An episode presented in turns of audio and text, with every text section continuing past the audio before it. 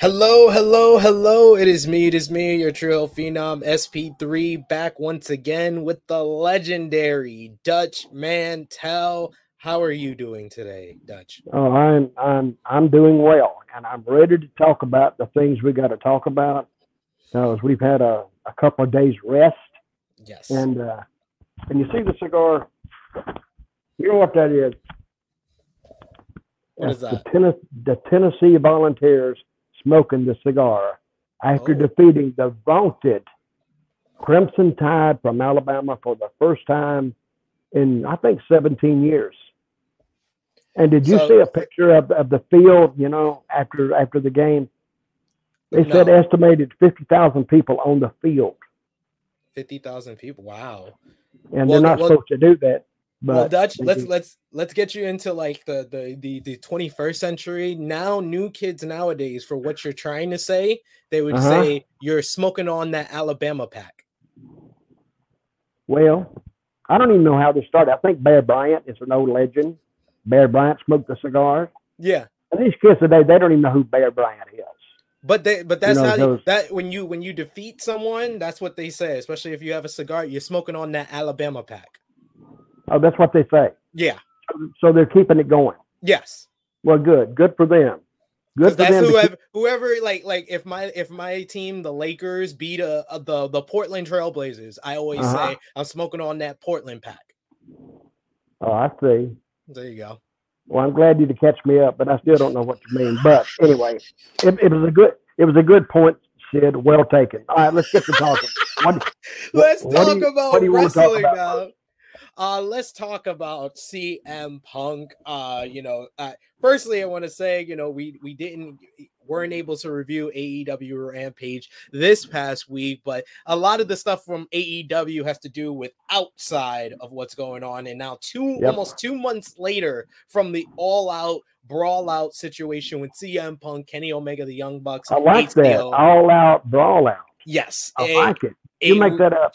no, no, no. That's that's everybody's calling it that. The brawl. Oh, okay. Uh, the Wrestling Observer newsletter reports that CM Punk may be out his way on his way out of AEW because the company is looking to buy out the remainder of his contract. This all stems from that fight, and it was noted that AEW is still talking with Punk about a return, but it's currently doubtful that that will happen. And the talks of a buyout suggest that AEW isn't looking to bring him back. The sticking point in the negotiations, though, Dutch, is a non compete clause currently, which we'll get into a little bit more. But just first off, with CM Punk and AEW in contract buyout talks, when we were, you know, you were still doing this show on Sportskeeda a year ago when Punk first came back. That was the first time you ever reviewed a really an AEW show, one of the first ones you watched. Did you think that this would happen so quickly for someone that you have, you know, been backstage with before?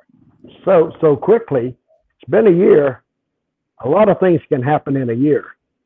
But did I predict or did I not predict that CM Punk was going to possibly end up suing AEW over the all out brawl out incident? I said that, correct? You can back me up on that. And I think now they're talking to him to keep him from suing them. Because let's look at it. Here- Here's CM Punk. He's been in the wrestling business and he's a little bit he's a wrestler, so he's a little bit got that little shady side to him anyway to begin with. He's he's looking for the edge, he's looking for the slope, and now he's he sees Tony Khan sitting over there. Billion dollars, he's worth over a billion dollars. Dad's worth eight billion or whatever. And he's thinking, well, just buying out my contract may not be enough. I think he still is going to end up in a lawsuit. I still believe that. They can talk all they want, but and he can say, well, they came in there and it, he could claim this and this and that's what AEW doesn't want. They don't want to take it down to a lawsuit. Now it puts all their business out on the street. And you, you mentioned Meltzer and those guys. See, they're pissed off right now because they don't know really what's going on. And I don't think uh, Tony Khan wants them to know. but for somebody like Meltzer, oh, I know everything and nothing gets by me. That's why he's pissed off. It makes him look bad because he can't get the the scoop on really what's going on. So uh, your question was, did I expect it to go this way? I expected maybe not this way, but I, I expected it to go south. Uh, I, I, would say within 18 months, and it even beat my prediction. Uh, it went south in a year.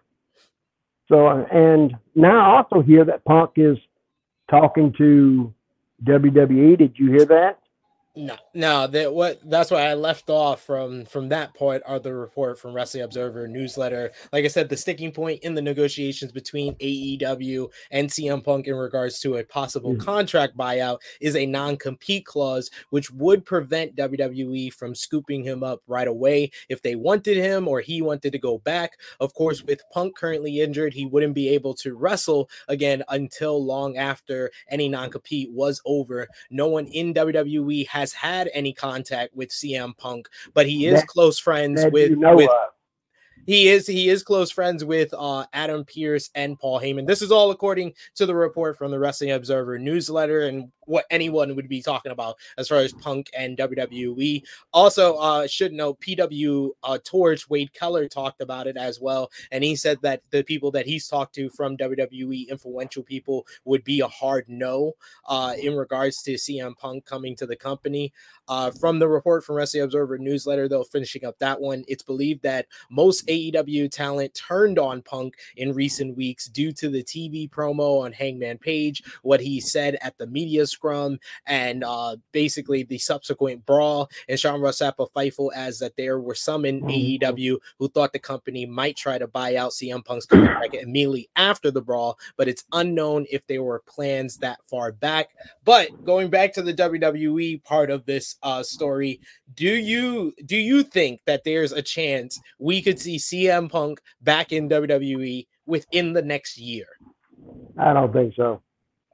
I really don't because he's he's shown his he's shown his colors that he is independent, and I mean no company can have an employee or a vendor around that their number one goal is is themselves. But most wrestlers, that is their goal is to protect their spot, protect their place in the in the lineup. But I think Punk Punk supersedes that. He's all for Punk, and he don't care about anybody else. So I think if they did do it, they would be inviting a future problem. And because I'd love for them to take him. After I said they're not going to take him, but they are inviting a future problem. Then I could come on here and say, hey, didn't I tell you several months ago they were inviting a future problem? Now, look out. And I don't think Triple H gets along that well with Punk. That's what I've heard because I mean, you know, Punk, Punk you, has made a, a lot of en- enemies along the way. You worked with the company back in 2014 when CM Punk walked out on the company, and I think I think it's not crazy to say if there's anyone in the wrestling business that might have a worse relationship with Triple H than they do with Vince McMahon. It might mm-hmm. just be CM Punk because yeah. from everything that he said himself on the podcast following his departure from WWE, it was his disagreements and his not seeing eye to eye with Triple H more than Vince that led to him leaving. Yeah, well, that mere fact right there is going to he's going to stop CM Punk from setting foot back in WWE. And at this point, they don't need him at all. I mean, if this had been, say, three months ago, yeah, they may have been able to, they needed everything three months ago. But now they've kind of filled those gaps in. And I don't think there's any need for CM Punk. I don't think. But I don't think we're seeing there. And I think he will end up still. It will boil down to the longer these talks go on with Punk, uh, the the greater the, the the lawsuit on his side. And I think they'll end up paying him a bunch of money just to get rid of him. So you think that's going to be kind of the end of the CM Punk AEW story is with the contract buyout. If that's the case, what do you think about this this year run for CM Punk in AEW? You know, there it's kind of the good, the bad, and the ugly. Uh it's like there was good in there, you know, his pro his uh whole program with MJF really get, delivered some of the best wrestling television of the year and that mm-hmm. I've seen in recent memory. Some of the best promo exchanges that we've seen. He put on a great promo exchange that you got to see on Rampage with Eddie Kingston last year. That was uh, mm-hmm. uh, filled with realism. Great short program with him. You know the run up to winning the world championship against Hangman Page, but it seems like the kind of the the slide started with getting injured immediately after the uh the winning the world championship, and it's kind of been the bad repeatedly after that. The injury, well, then the promo on page, and then the rant at the media scrum, and then the brawl. Well, he just blasted everybody, and he blasted Tony uh, Khan when he was sitting two feet away from him. And and Tony never tried to defend himself or tell uh, tell Punk he didn't need to be saying that or whatever. But he made uh, Tony Khan looked like a jerk when he was sitting right beside him. So I don't see any hope for CM Punk uh, going back other than to get his money. And he's still, I mean, he's not gone yet. They're going to have to settle on his contract. And it's very interesting how that's going to end up. But I think the only one who knows is Punk and his attorney. That's the only one who knows. So, you know, another thing I thought about the other day, you know, these guys like Meltzer and all those guys, they try to get the leaks. Funny, there's nothing leaked out about Vince McMahon. Well, there was. It was linked out to the Wall Street Journal, though. Yeah, I understand that, but since that time, where is Vince? What What are they doing, or if anything? And I think that's another thing that Meltzer's mad at WWE because now he can't get the inside scoop because I think they've slammed the door on that. I think uh, Triple H and uh, well, Triple H know, is not Triple H and them are not a part of the investigation though. I the understand board, that, but they're yeah. not leaking anything. No, no, no. The board of directors. You know they hear. Yeah. No, I'm saying the, the, board. I, I, what, I, what I'm saying, the board of directors deserve praise for that, not Triple H and Stephanie and them, because they're not a part of the investigation. The board of directors have been good to not let anything link out, so they deserve but, the praise. And remember my statement: who leaked it in the first place? Had to be Nick Khan, I would think. I think it's but Stephanie. Do you really? No, you don't. I do. Why? Why do? Why would you think that? Because around the time that we got this information about Vince McMahon was around the time she had she took the leave of absence from the company and when mm-hmm. she took the leave of absence that's when all these reports were coming out that she was hard to work with that she she wasn't right for the position all that stuff then the Vince stuff comes out then it gets more serious the the money comes out the Wall Street Journal report comes out and then of all people Stephanie McMahon's back a month later, and she's the the CEO. It kind of worked out in her. It was like she took the leave of absence to to get the information out, and then came back to clean everything up. Well, you may have a point. I don't think she leaked it out, but I don't think she hampered it either. And then again, and I hate to say this, I don't think they're they're smart. What about if Vince kind of eased her in there in his spot anyway? He helped her in. Well, Vince has been grooming her for that position for a while. Well, well, she's in it now, and the company has has made a almost a hundred percent turnaround since since Triple H took over. Uh, if anybody doubted him, you can't doubt him anymore. And yeah, they're still going to have. It's almost like a new company starting. They're going to have some some birthing pains along the way, but I think they're getting over them, and I, I look for big things from them. Yes, indeed. Uh, to finish up with the whole CM Punk AEW situation, we should also note that Ace Steel was uh, released from the from the company as well, and it kind of takes into point what Dave Meltzer said on Wrestling Observer Radio this week. He says that the, the investigation into the backstage fight is believed to be wrapping up. Meltzer explained it's so unlike most organizations in the sense that when you've got the big star CM Punk, and I know a lot of the the locker room is very negative to him. But when mm-hmm. you've got your big drawing card and something like that happens, you try to salvage it, save it. I know a lot of people are disappointed. I'm not saying that the decision is wrong, considering how much they put into the decision. And you know that, again, you're not getting rid of your big drawing card unless it's way, way over the bounds. So basically, what Meltzer's saying is a lot of people are saying what seems to be the outcome of this whole investigation is Tony Khan is leaning more to the elite side over CM Punk. Do you think that's the right decision if you're in Tony Khan's position? Well, I can't answer for Tony Khan, but I think he's going to go back to the guys he knows the best, the elite, uh, the, the Bucks, and he's going to try to salvage what's all messed up. I think they would be flying high right now had not this incident happened. Yeah. I think because it was, you can't, it's almost like you can't mess that up. But somehow,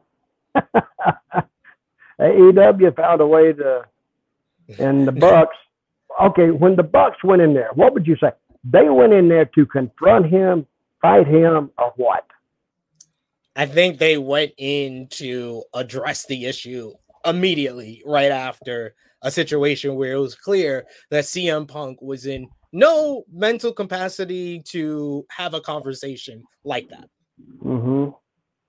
And that's that's the greatest uh, ace that he has if he does decide to sue is part of the management came into his uh, dressing room aggressively and in his viewpoint, they came in there to attack him.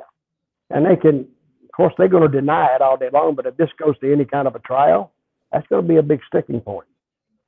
So I don't, I don't see him coming back. I think Tony Khan's going to end up paying him a bunch of money, sign the NDA, and let's go. And then you can talk to, and if they want him to uh, not work for 90 days, I think he wouldn't mind that but I think he did. He just keeping it there just just for the hell of it, just to mess with them. I, I, mean, I think. I mean, I the, non- the non-compete could be longer. Huh? The non-compete could, could be, be longer. Other than ninety days, yeah, it could be. So anyway, interesting story. And if I don't know, if Meltzer don't tell me what's going on, I don't know what. I, either, I think I just I just go and shoot myself or something. It's, it's either Meltzer or Sean Ross Sapp. Because uh, uh, the final note on the CM Punk story is that Fightful spoke with WWE sources who wouldn't comment in official capacity, but gave background with some insight, saying that they didn't think that Vince McMahon would have brought uh, CM Punk in, especially after Brawlout, and noted that Fox had actually pushed for CM Punk to sign with WWE before he signed with AEW. However, the line of thinking that was presented to Fightful under the Triple H regime is that the right situation, right money, and right creative can open the door uh, for anything within reason. One said Triple H wants to be a success and make compelling programming more than anything. CM Punk back in WWE is compelling programming, but I can't see it being a full-time deal like he what he has in AEW because of exactly what happened in AEW. That's even if he has interest, if he gets a buyout, he may not need to work again. Yeah, that's true. I agree with everything you say. So that's a hell of a sound soundbite. excellent, excellent, right there. See, we got we got Dutch Mantell agreeing with what Sean Ross at report. But let's get into our next topic here, which is about uh another AEW topic, which seems to be a new one. We, we don't spend too much time on AEW topics on Smack Talk, but when we do stuff like this, we got a few to talk about. And one that you actually talked about on social media, a big uproar happened on social media last week when Athena had a match with Jody Threat on AEW Dark that somewhat went a little bit not what they were expecting and not what AEW management was expecting. Uh, Fightful also reported on this one, reporting that uh, AEW management basically pulled Athena and Jody Threat aside uh, following their match on AEW Dark in Toronto and uh, asked them if everything went all right. Apparently, uh, Jody kind of missed a spot or forgot a spot during the matchup, and there was uh she slipped on her comeback, and Jody Threat was a little lost and had asked Athena what was next in the match to get back on track, and then the match devolved into more physicality. Several were quick to note that while they're confident Jody Threat has no problem handling that physicality and that it shouldn't have happened, uh, they did note that it shouldn't have happened anyway, and the communication should have been clearer. Those close to Athena uh, indicated that each woman were approached by management after the match to make sure everything was okay. One source familiar with the situation believed that there should have been an opportunity to lead by example as opposed to letting it dissolve. Uh, those close to Athena believed that this was the way the match was going to go because of her having to switch to the heel role due to Jody's babyface reaction in Canada. So I know you had a response on Twitter about this whole situation after seeing the clip. Well, let the people I, know how you I feel. Watched, I, no, I watched the match back, and then there was a spot in there where just it, it looked like Athena just turned, like she got pissed off. Then she just started beating that Jody Threat up. I mean, and it looked way beyond trying to work with. It looked like she was laying it in, which is what you want. I mean, but you can almost tell when somebody is kind of teed off. That drop kick outside was, I mean, she could have hurt her, and she and she dropped her outside. And that, now they say that's Athena's deal, dropping them off. But if if I was a girl, imagine that if I was a female, and she wanted to drop me over that top rope, I said, hey, I can't do that because those girls like five five, so they're dropping basically over uh, close to eight feet. Yeah. And when and you got time to pick up speed speed in eight feet, that is just an opportunity for a knee to be blown completely out. Because now call me misogynistic or not, but I don't think girls, females as a whole, are as coordinated as guys. You agree or not? Are you going to shy away from that? I can tell I, right I, now you're saying, "Oh, don't I, say that," but but it's true. They're not I've, as well I've seen, coordinated. I've seen I've seen females as well coordinated, even better yeah. than than men. But, but I said as a whole, and she kind of landed a little awkwardly, and w- when she dropped her, and I've seen her drop other other, and I'm sure she she talks to the talent that she's going to drop. Are you okay with it? But me, I would say, nah, I'm not really okay with that. Maybe you just push me off a little bit. Maybe I do that, but just put me in a suplex and drop me off, oh man, that's that's asking for it too because that's a that's a not an unnatural move, but it is a move that's hard to control. Yeah. Because if she puts you over too too far, now you're going you're landing this way, you're landing back, and you're just asking for somebody to get to get hurt.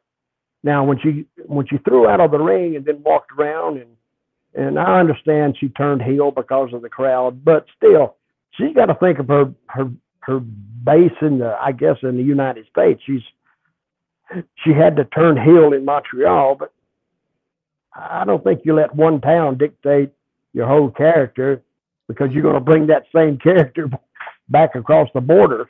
So you want to be liked, but I don't I don't think it hurt her at all.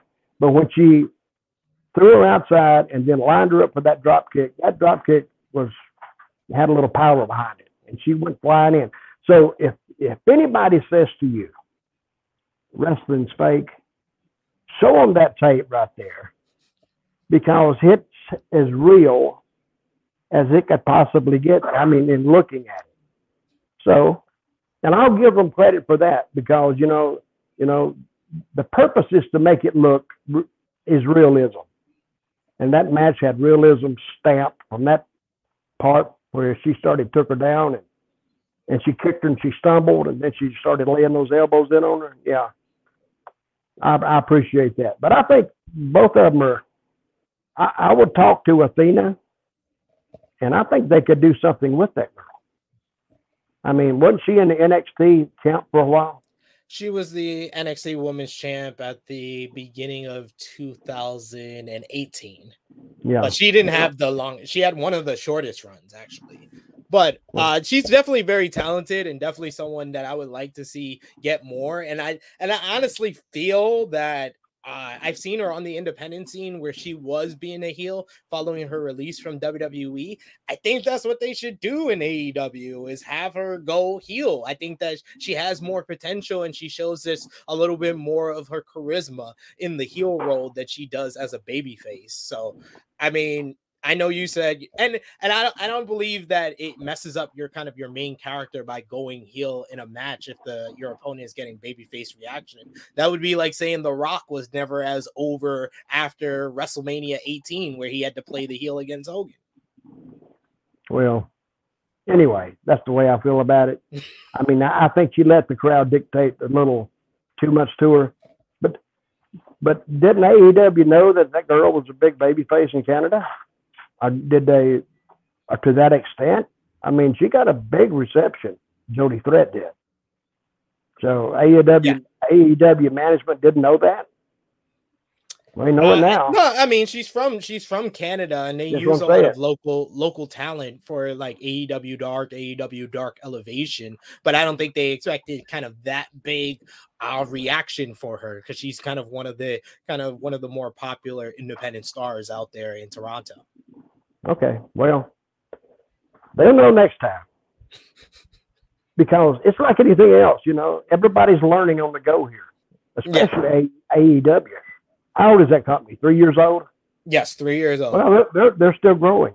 Yeah. You know, I, I went on social media and, and I said something about AEW. Oh my God! It's like I said, well, I want to take your mom out and beat her with a belt or something, because that literally, you know, the AEW fans stands, I guess, I don't know. Oh, they got they got so pissed at me and they started doing all this stuff and writing me and you old bastard and you know. But this is this is what I, I, I say. These people that got upset, they don't even follow me.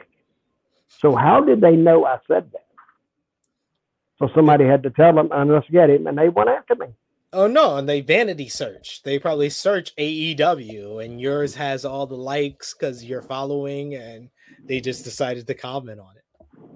Well, I, I mean, they had a point, but AEW has fans like WWE has fans, like TNA had fans. They used to fight, you know, online all the time, and actually, it was a. But they they got kind of serious with it, and they kind of hurt my feelings, calling me old and washed up hey, okay, I got it. But they didn't have to tell me. they don't have to tell me that. Those bastards.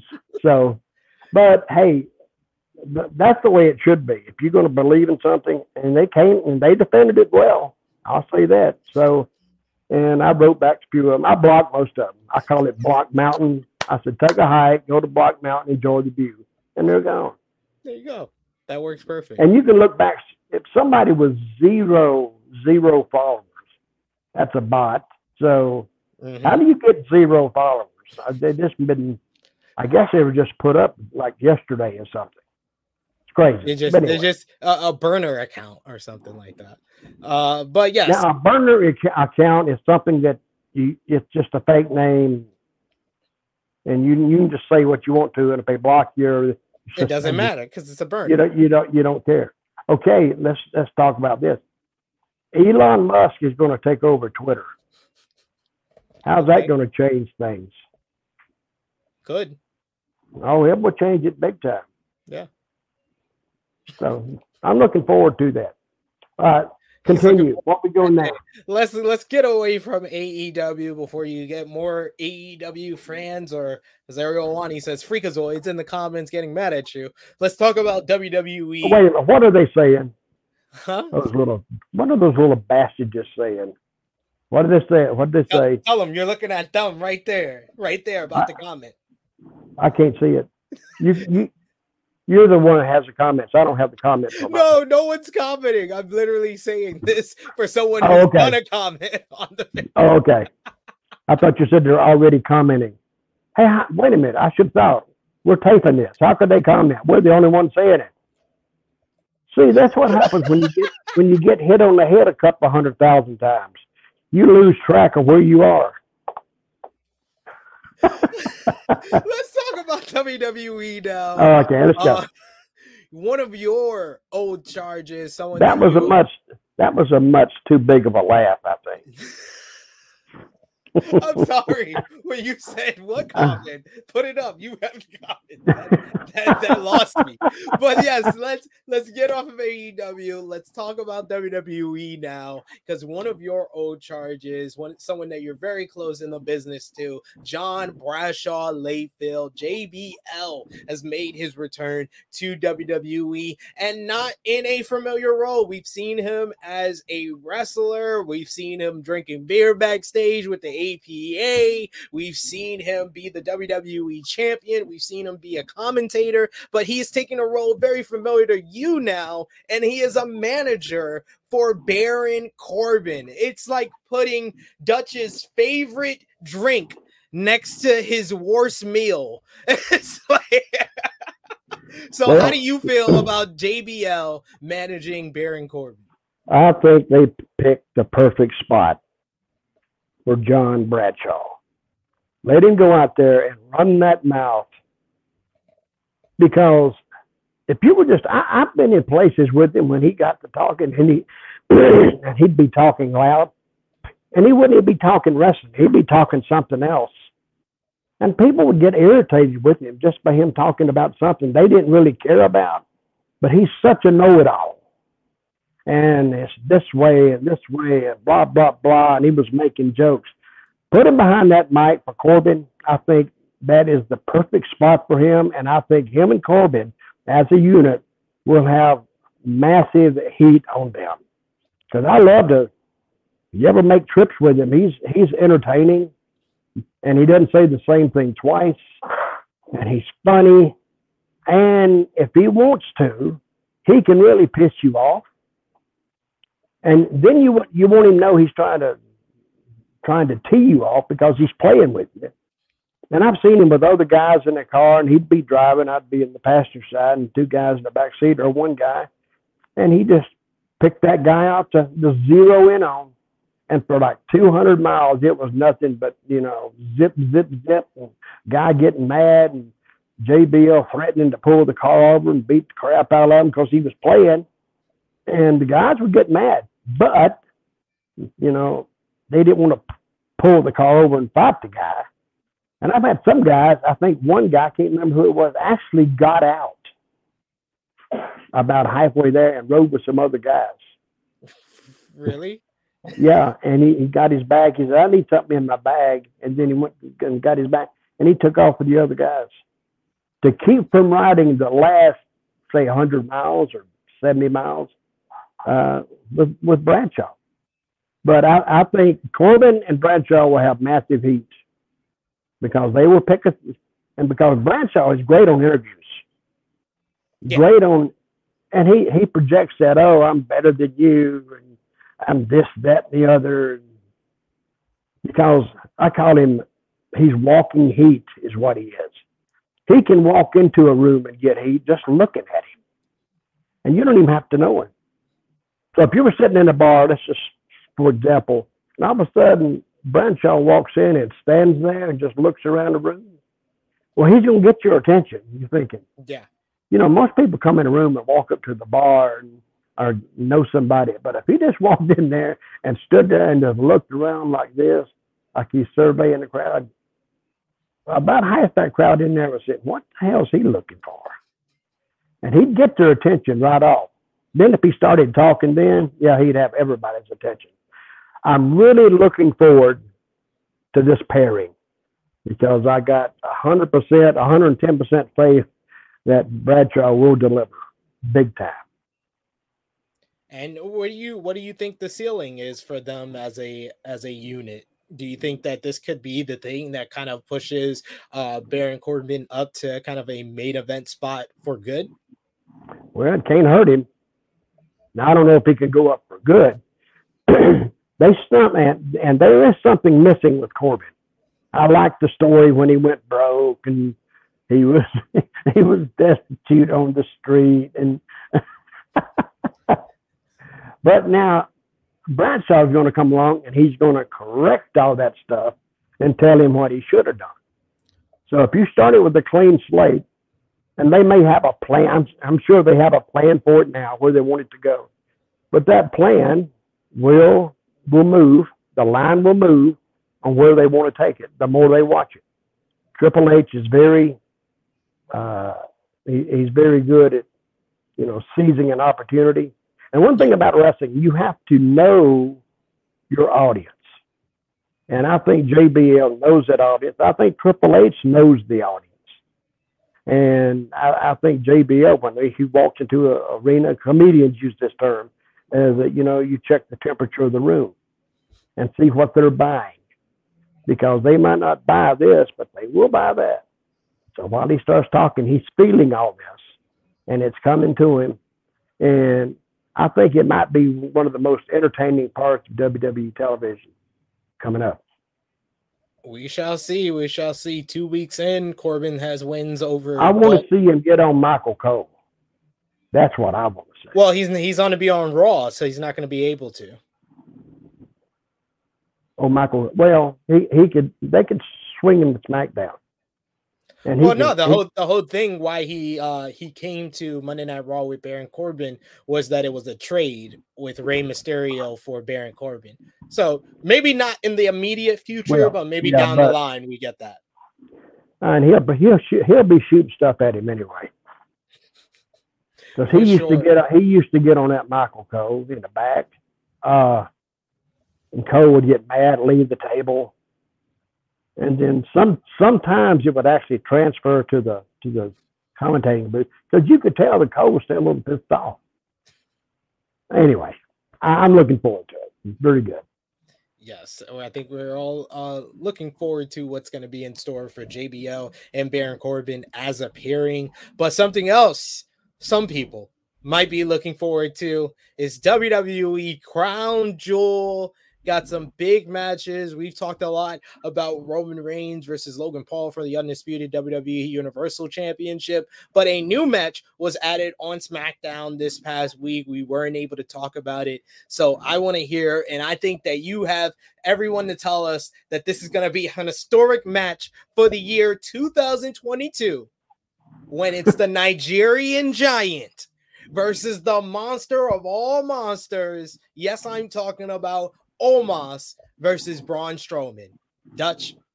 Well, I don't usually watch pay per views, but this match would possibly be one of the reasons I would watch Crown Jewel because it has the potential to possibly be the worst match in wrestling history. It could be, it could, because I don't have faith in either one of theirs of, of them ability to carry another human being 10 minutes. And I don't know who's going to carry who, but it, it, it has the red flags already said, doot, doot, doot, doot, doot. It has caution all over it. Proceed with caution because, you know, I've seen some bad matches and and I've seen actually decent matches when I thought they were going to be bad. Now I think they will take every precaution to keep this match out of out of the toilet, to keep it moving along. And but how long has Omos actually been working? Uh, well, he's been on the main roster. His first match was WrestleMania 37 last year, April 2021. I think he's been training in the Performance Center for a few years now. Well, he's also seven. How tall is he? Seven three. Seven foot four, I believe. And you know, guys that big, he has to have talent work around him. Yeah. And I don't know if Braun Strowman, he's not used to that. He's used to talent working around him. Now he's he's placed in another row, and it's on a pay per view. Now I'm sure they've gotten these guys in the ring, and I think they've cut off some some sharp edges and this. But then who knows what will happen when they get in the ring in Saudi Arabia at the Crown Jewel.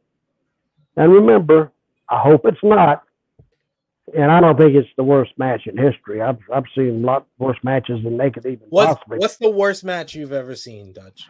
I can't remember what the girl's name was, but it was Booker, Booker T's wife, and that other girl.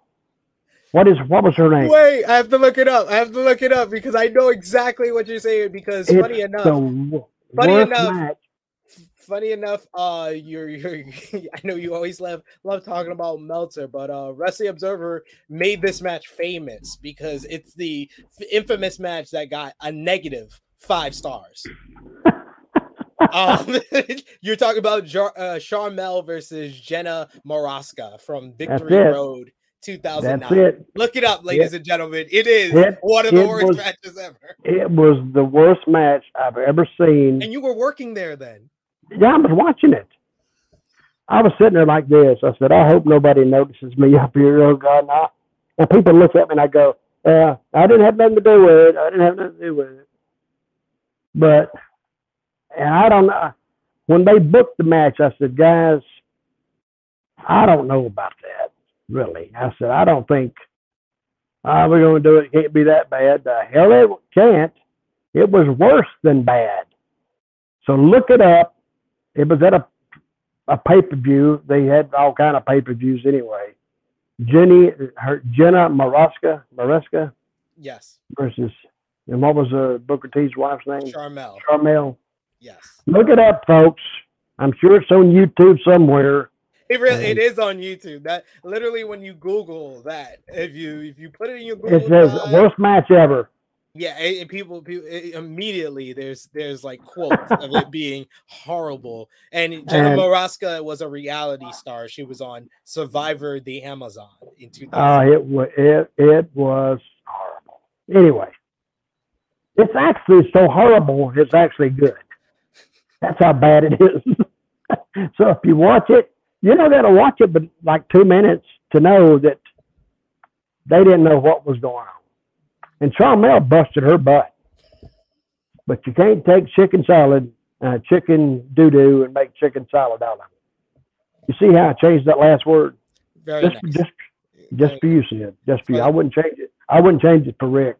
For the So. YouTube algorithms. That's what you did it for. Um, well, Dutch, the other match from uh, Crown Jewel that I did want to touch on, uh, we got Brock Lesnar going one on one with Bobby Lashley. This is going to be their second meeting after Bobby Lashley defeated Brock Lesnar at Royal Rumble for the WWE Championship. That, of course, was thanks to Roman Reigns. So we didn't get a clean finish the first time. Probably this time we are. Who do you think comes out the victor between Brock and Lashley at Crown Jewel? Know, that's a pretty interesting match too. And you got to put yourselves in the in in the uh, space of a of a WWE creative member, a Triple H, and kind of trying to figure out his thinking on it. How much longer is Brock's uh, contract good for? I'm Isn't it one of his- sure. Not Isn't this one of his last appearances? I'm I'm really since he not- got a since he got a raise like three months ago when he he walked out of that building. When he walked out, he got an extra million I- tacked I- onto it. I think he still has 2023 for sure. Okay, it's going to be an interesting match. So they have met before, and who won that one? It was a DQ. Lashley. Lashley, Oh, due to oh, Roman, Lash- Roman getting involved. This was during the Roman and Brock feud in the oh, I see. beginning Okay. of the year. Well, I think this is a brand new angle for them. So they're going to try to kickstart this thing. I think uh, Brock goes over. Now, Lashley's a babyface, right? Or no? He's a babyface? Yeah, Lashley's a babyface, and so is Brock. Yeah, but I don't think it matters with those guys. Yeah. They, they don't really change styles anyway. They just beat each other up. But I do think in Saudi Arabia, I think that host stadium will be enthralled by this match. Two big guys. And if you just look at them in the ring, it is a spectacle. Brock, he's all hooked up. Bobby too. I think uh, Brock goes over in this one. I think, and then they start something, and maybe it could lead all the way to all the way to WrestleMania. Because you know they start these angles six months in advance. Yeah. And try to try to peak it off at WrestleMania. But I think Brock goes over with some kind of unique, different finish, whatever that could be. And I think they start something from there. But they do have this is what I call an angle that has legs. The legs you remember that sneaking across the border? Remember I used to do the interviews like that? Vince loved that. So an agent would say, go out there and say this and this. And he said, oh, yeah, don't forget to say creaking, sneaking across the border. They said, Vince, he said, he said, I don't care what else you say. Just make sure you get the sneaking across the border. And said he he loves that. So sometimes when you entertain Vince, you got a job. I mean, that's not true now, but it was an entertaining little little line I would do. So, but uh, Crown Jewel looks like a uh, a very good lineup. A great, I, I guess, for fifty million dollars, it could be a good lineup, don't you think? It should be. Definitely well, should. And just think that we're paying that too because we're paying five dollars a gallon for gasoline, and they're taking that money, sending it to Take, WWE. See there? Taking it away. Uh, one final thing to touch on here, Dutch. Uh, you had Halloween Havoc over the weekend in the main event. Bron Breakker retained the NXT Championship, defeating Ilya Dragunov and JD McDonagh in a triple threat match. Of course, Bron Breakker is the son of the Dogface Gremlin Rick Steiner, as well as the nephew of Big Papa Pump Scott Steiner. But before they were Big Papa Pump and the Dogface Gremlin, the Steiners were one of the best tag teams in wrestling history, and you got to work with them and, and experience what it was like for them at the height of their careers. How was it working with Rick and Scott Steiner? Well, it was a it was a balancing act. See, this is like anything else. If they liked you, you're okay.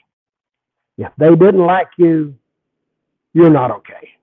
Because they would just go out there and they would just not necessarily take liberties with you, but they would just kind of lay on you. I mean, hard. So they used to, you know, they used to do that clothesline on the shoulders. I told them guys, I can't take that. They said, Oh yeah, you're going, but they're ribbing me. You're going to take it. I'm going to rip you into. And I got on, I got on Scott's shoulders, and Rick got up there, and I said, "You son of a bitch."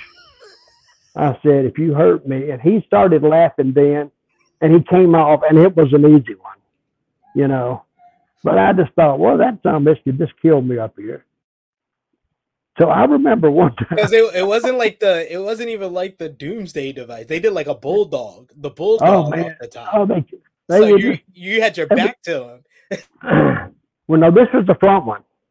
So I was watching him, and my eyes are saying, "You son of a bitch," and he, he and his eyes are doing it too, like, "I'm going to get you." it's funny now, but it wasn't funny then. Now, if you got along with them, again, you're fine. But if you didn't, if they didn't, they didn't care, you know. And they they did they did really hit some guys really, really hard. I remember Rip Rogers came back one night to the to the to the go booth, you know, the go position, and he was complaining about something, and Rick Steiner came in there. I mean, Scott Steiner come in there, and Rip got said, you know, I don't want to go back. And I, I don't know what got over Scott. Scott turned him around. I think he was talking about Scott or something, and he open hand slapped him right in front of everybody. And I looked at Rip, and the slap was oh loud. And I'm standing there, I looked at Rip's face. It looked like Chernobyl. Going, whoa. and then it was over. And it's funny, some of those things like that happen, and then it just goes away. it's like it evaporates. So, but yeah, uh, Scott and uh, and Rick, great guys. You know, I mean, Rick has a more of a sense of humor than Scott did. Scott was the one that had that hair trigger temp, uh, temper.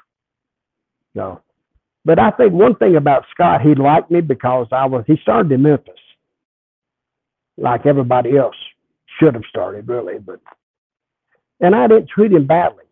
See, I didn't treat young guys badly. I didn't talk down to them, and you know, and I used to see Booker scream and holler at them, and you know, Dundee would be cussing them out or something. And I said, Bill, they don't mess up because they want to.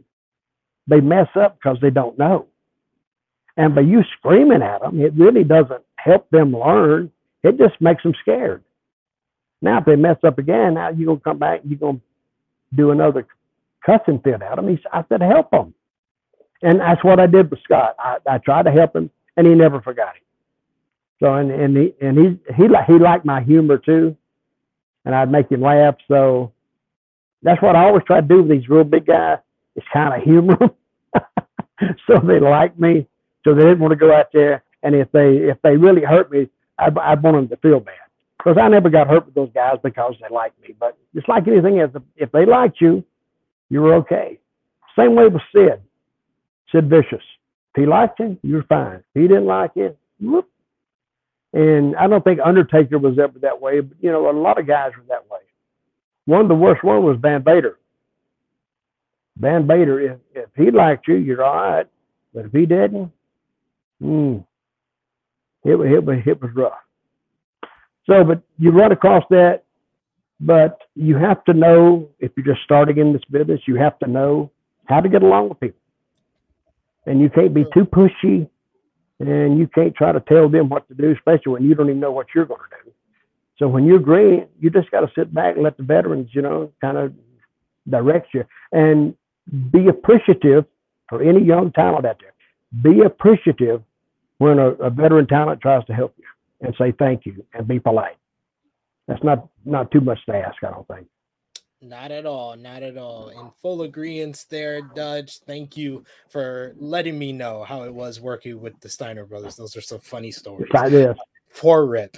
Um, you going to read off the sheet of paper on the wall, the signers. Oh God. then the next thing you see me is, oh Scott, here's Coke.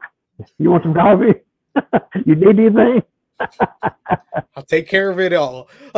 Judge, let the people know where they can find you on social media. Well, I got my C cap on. For those of you who don't know what that is, that's not Cincinnati or Cleveland. It's Clemson. Clemson are 8 and 0 right now. And I don't think they'll make it to the national title game, but I do think they might end up in that top four and they might get chosen, which it's which would be a, a, a good, great honor for them. I don't think they'll win it. But uh, you can find me, Dirty Dutch Mantell with two L's, at gmail.com. And my website has made a massive improvement. It was on, it, it's been on, it's been in hospice for the last year or so. It was close to death, but I revived it and I think that that will be ready in about maybe a week, two weeks. You could actually go there now, but you're not going to. It's still under construction, and that's Dirty Dutch Mantell two L's. So you can go and I'm gonna make that like a. Actually, I put all my stories up there, and, and if you'd like to read, you know, it, it's a good place to go. Plus, my merchandise is on there. But that's where you can find me on uh, Twitter, Dirty D Mantell don't come on there defending AEW because I want them to do as best they can. Everything I say about AEW is not a knock. It's actually constructive criticism, which people take wrong. And uh, on uh, I'm on Instagram, uh, Dirty Dustman One, so you can find me in all those places. And stop arguing with me. Damn, I'm just making a damn point. I'm gonna make I'm gonna make Dutch watch Dynamite so he has more criticisms of AEW for each and every one of you. It, That's what you need. Uh, you can follow me on the Twitter machine at TrueHillSP3. We'll be back with Rick, hopefully, fingers crossed, thankfully, maybe, uh, this coming Friday to review SmackDown and Rampage. So join us live following both shows on Friday night, 11.05 p.m. Eastern Time. For Dutch Mantell, I'm SP3, and this has been Smack Talk.